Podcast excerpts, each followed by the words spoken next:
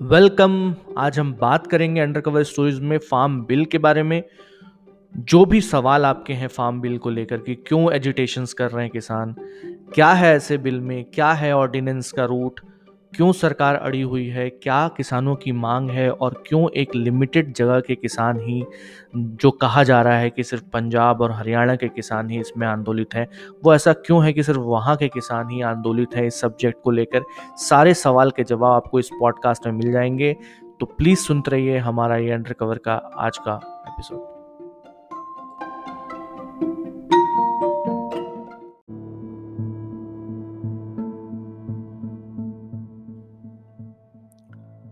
आज हम बात करेंगे जो किसानों का आंदोलन देश में चल रहा है और दिल्ली के सीने में आकर किसान बैठ गए हैं और वो अपनी मांगों पे अड़े हुए हैं कि उनके जो जो बिल लाया गया है उसमें उनकी कुछ आपत्तियाँ हैं और सरकार अड़ी हुई है कि वो आपत्तियाँ आपको समझ नहीं आ रही हैं फार्म बिल और ये आपके भले के लिए बनाया गया है। और आप इसको जब इम्प्लीमेंट होगा तो आपको इससे फ़ायदा होगा। तो ये दो तरीके के जो पॉइंट ऑफ़ व्यू हैं गवर्नमेंट के और किसान के, ये जो आपस में टकराव हो रहा है इनका और पिछले काफ़ी महीनों से चल रहा है जब से ये ऑर्डिनेंस लाया गया है कोरोना काल में तो क्या है इस बिल में? क्या किसान की मांगे हैं? क्यों सिर्फ़ पंजाब और हरियाणा में इसका इम्पैक्ट ज़्यादा दिख रहा है? सरकार का क्या कहना है? सरकार अपना पक्ष में क्या कह रही है? ये सारी बातें आज हम बात करेंगे। पहले हमको समझना पड़ेगा कि ये प्रॉब्लम क्या है किसान बिल में? क्या क्या कमी रह गई है और क्या किसानों का मत है इस किसान बिल को लेकर? तो किसान बिल कहता क्या है? किसान बिल तीन जो बिल आए हैं, फार्म बिल के अंदर तीन बिल आए हैं। तीन बिल मोटा मोटी ये कहते हैं। पहला जो है, वो है कि एक फ्री मार्केट दिया जाएगा। पहले जो गवर्नमेंट के अधीन एपीएमसी काम करती थी उसके अलावा एक फ्री मंडी होगी जहाँ पर प्राइवेट प्लेयर भी किसानों से सामान खरीद सकते हैं और जहाँ पर भी किसी भी लोकेलिटी में खरीद सकते हैं कहीं एक क्षेत्र का किसान जाके दूसरे क्षेत्र में अपने माल को बेच सकता है और कोई भी प्राइवेट प्लेयर उसको खरीद सकता है। ये पहला है।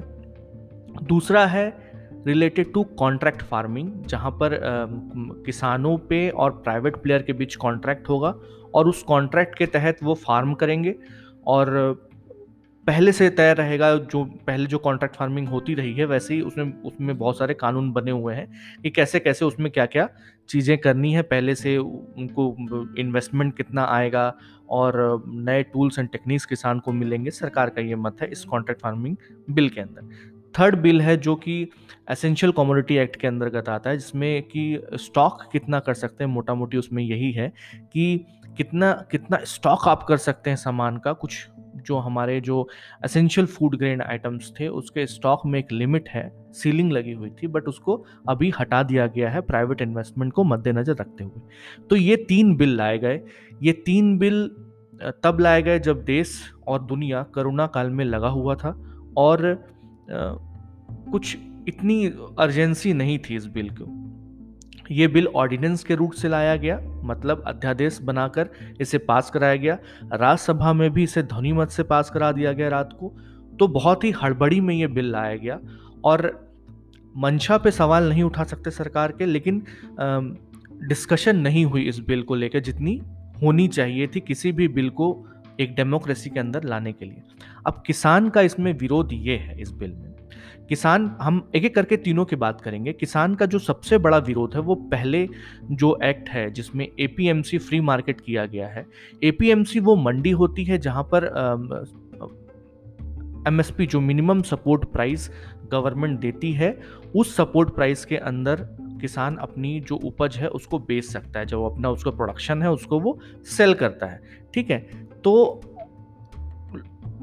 गवर्नमेंट का कहना है कि हम फ्री मार्केट लेके आएँगे। इस मंडियों में बिचौलिए होते हैं, जो किसानों को एक्सप्लॉइट करते हैं और फ्री मार्केट रहेगा तो किसान अपने विल से किसी को भी अपना सामान बेच सकते हैं। बट किसानों का कहना यह है कि इससे हमारी एमएसपी जो है, जो मिनिमम सपोर्ट प्राइस है, वो ख़त्म हो जाएगी। गवर्नमेंट का कहना है कि एमएसपी तो हम हटाने की बात ही नहीं कर रहे हैं। हम तो बात कर रहे हैं कि प्राइवेट प्लेयर की एक अलग से मंडी होगी। मतलब अभी जो सिंगल बाज़ार है, जो एपीएमसी है, जो जगह है, मंडी समझिए आप उसको सरल शब्दों में, जहाँ पर किसान अपने फ़सलों के उपज को जाके एक तय मानक दर में बेच देता है। तो वैसे ही एक और मंडी प्राइवेट मंडी होगी, जिसको private player demand and supply के तहत जो प्राइस तय होगा, उसमें जाकर बेच देंगे। गवर्नमेंट कह रही है, इससे तो किसानों का फ़ायदा होगा। किस, बीच में कोई प्राइवेट प्लेयर नहीं होगा। प्राइवेट प्लेयर मतलब कोई बिचौलिया नहीं होगा। प्राइवेट प्लेयर आएँगे, किसानों से सामान लेंगे और अच्छे जो भी डायरेक्ट जितना भी पैसा जो बिचौलिया खा जाता है, वो किसानों की जेब में जाएगा। ये सरकार का मत है। किसानों का मत ये है कि जो आप डबल मंडी कर रहे हैं तो जो हमारी एपीएमसी की मंडी है ठीक है? एक तो एपीएमसी की उतनी मंडी जितनी होनी चाहिए थी, हर पाँच किलोमीटर के हिसाब से अगर एक एपीएमसी की मंडी आप लेंगे तो देश में करीबन पैंतालीस हज़ार एपीएमसी की मंडी होनी चाहिए। लेकिन अभी करंट के सिचुएशन में सिर्फ़ सात हज़ार मंडियाँ हैं, ठीक है? तो वो भी ज़्यादा पावरफुल जो है, पंजाब और हरियाणा की तरफ़ ज़्यादा जो मंडियों का काम ज़्यादा अच्छे तरीके से होता है। तो जो एपीएमसी की मंडियाँ हैं, वहाँ पर टैक्स दिया जाता है।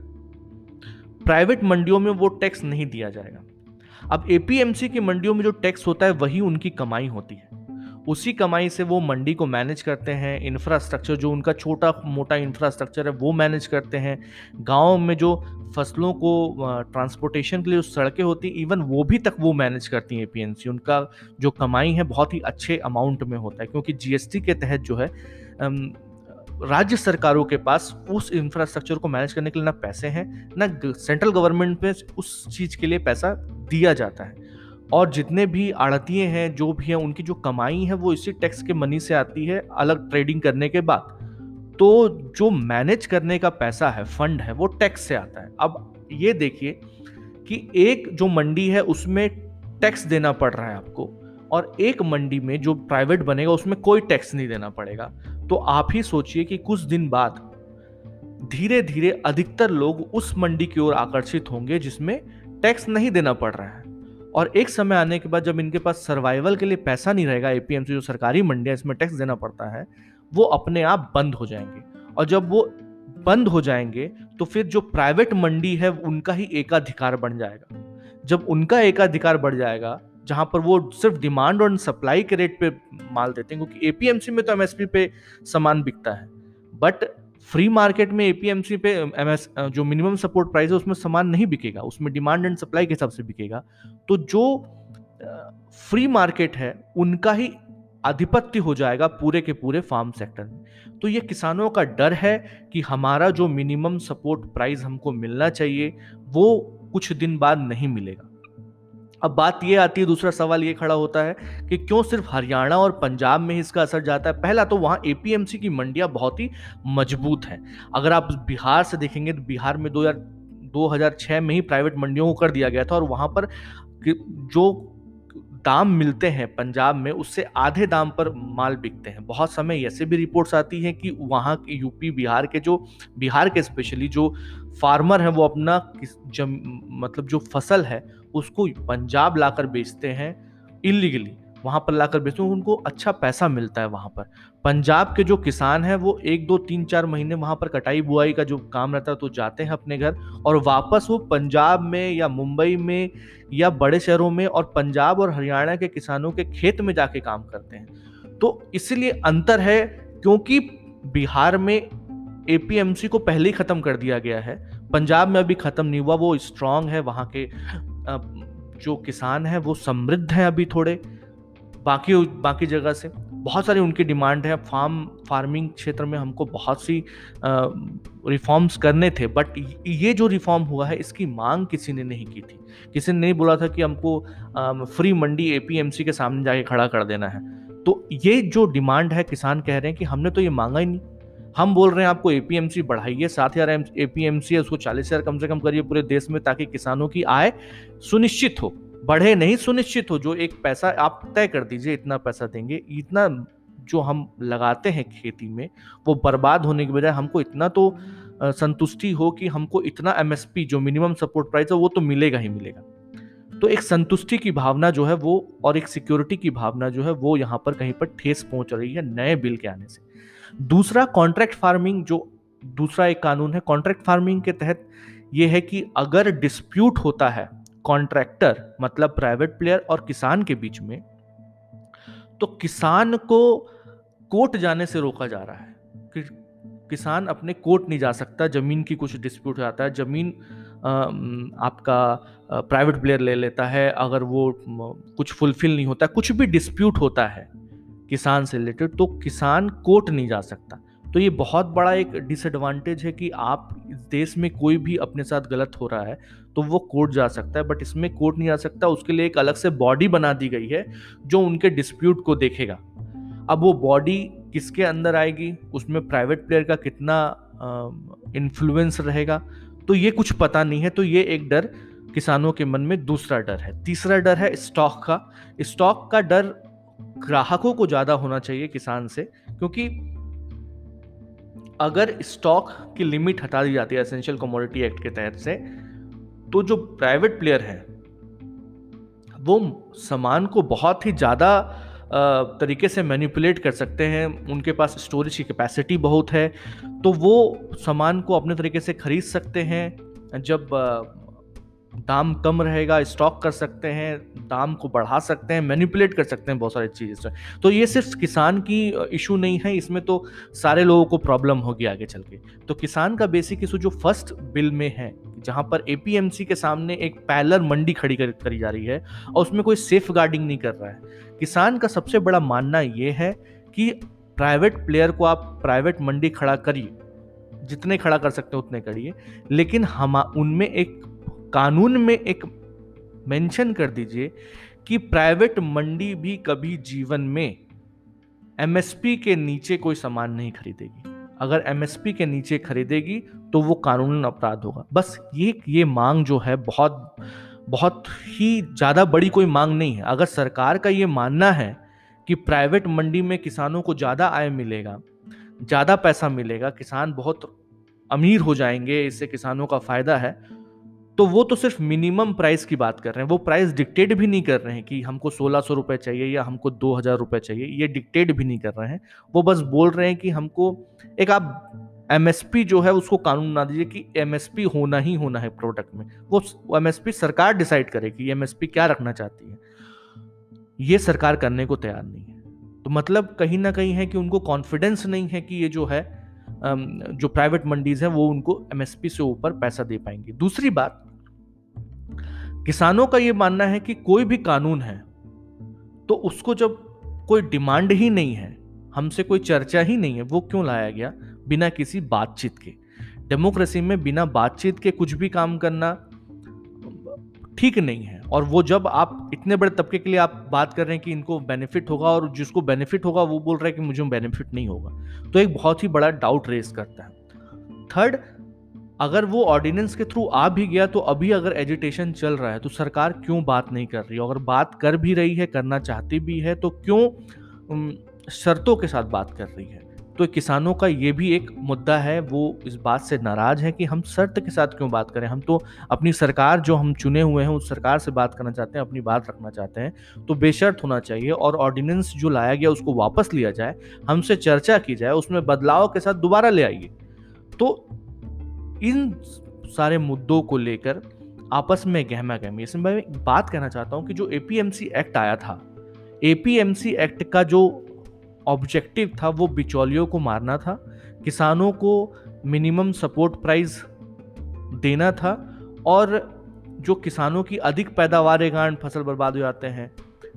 भारत एक ऐसा देश है जहाँ पर ज़्यादा पैदावार होने के कारण किसान बर्बाद हो जाता है। उसको टमाटर आप देखते होंगे रोड में कभी फेंकता है, कभी प्याज फेंकता है।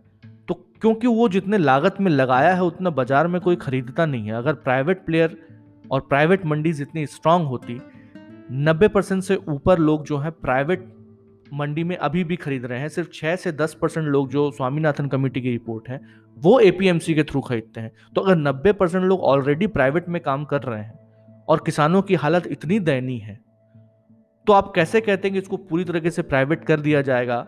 जो दस परसेंट और हैं, जो पंजाब हरियाणा में स्ट्रांग हैं तो वो उनकी हालत में कुछ बहुत बड़ा बदलाव आ जाएगा।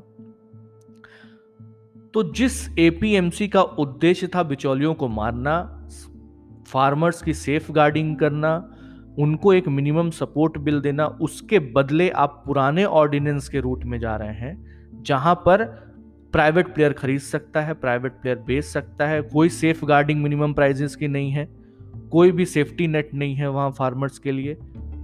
तो जो एपीएमसी ने किया था डुएबल हमको एक किसान के लिए एक आज़ादी के बाद हमारे खाने के लाले पड़े हुए थे फ़ूड की सिक्योरिटी की बहुत बड़ी इश्यूज़ थी। तो इस बिल के तहत दो चार बिल जो हरित क्रांति के आगे पीछे आए, उस बिल के तहत फार्मर को सुदृढ़ बनाया गया और वो उसका अंजाम ये हुआ कि भारत एक अपने तरीके से फ़ूड ग्रेन के मामले में अपने पैर पे खड़ा हो गया। तो हम उसको इस कानून के तहत शायद हो सकता है कि हम उस स्टेप को पीछे ले रहे हैं। दूसरा, जो एक कॉन्ट्रैक्ट फ़ार्मिंग का था कॉन्ट्रैक्ट फ़ार्मिंग में भी यही था कि जो साहूकार थे उस टाइम वो पैसे देते थे, पैसे के बदले फिर वो पैसा, ऋण के, ब्याज के बदले ब्याज चढ़ाकर वो कभी किसान अपना पैसा वापस नहीं कर पाता था और वापस नहीं कर पाने के कारण वो उस, जो साहूकार है उसकी चंगुल में एक तरीके से फंस जा रहा था, उसके तो उसको उसकी ज़मीन देनी पड़ती थी, गहने बेचने पड़ते थे, फिर गहने गिरवी रखने पड़ते थे, गहरे गिरवी रखने के बाद वो गहरा, वो रख ही लेता था। तो उनको डिजोल्व करने के लिए हमारा कॉन्ट्रैक्ट फ़ार्मिंग का जो उसमें मॉडिफिकेशन किए गए थे। अगेन आप इसमें लॉ को हटाकर एक नई बॉडी स्थापित कर रहे हैं और जिसका कोई,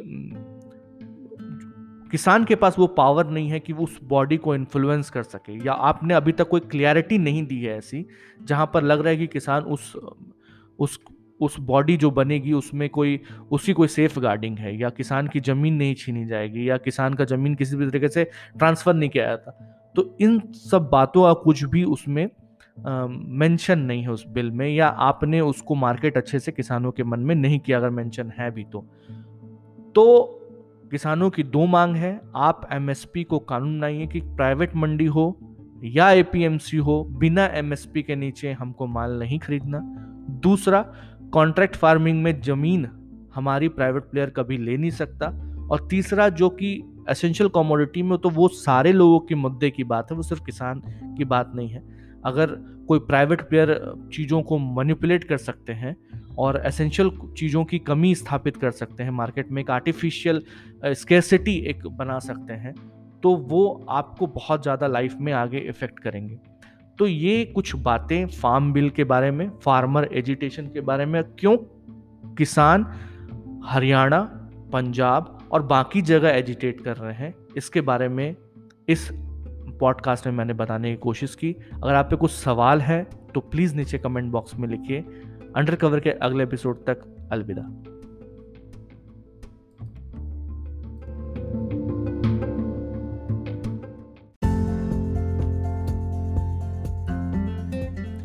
Thank you for listening today's podcast हम दोबारा मिलेंगे किसी और सब्जेक्ट के बारे में, किसी और अनहर्ड लेस हर्ड कहानी के बारे में।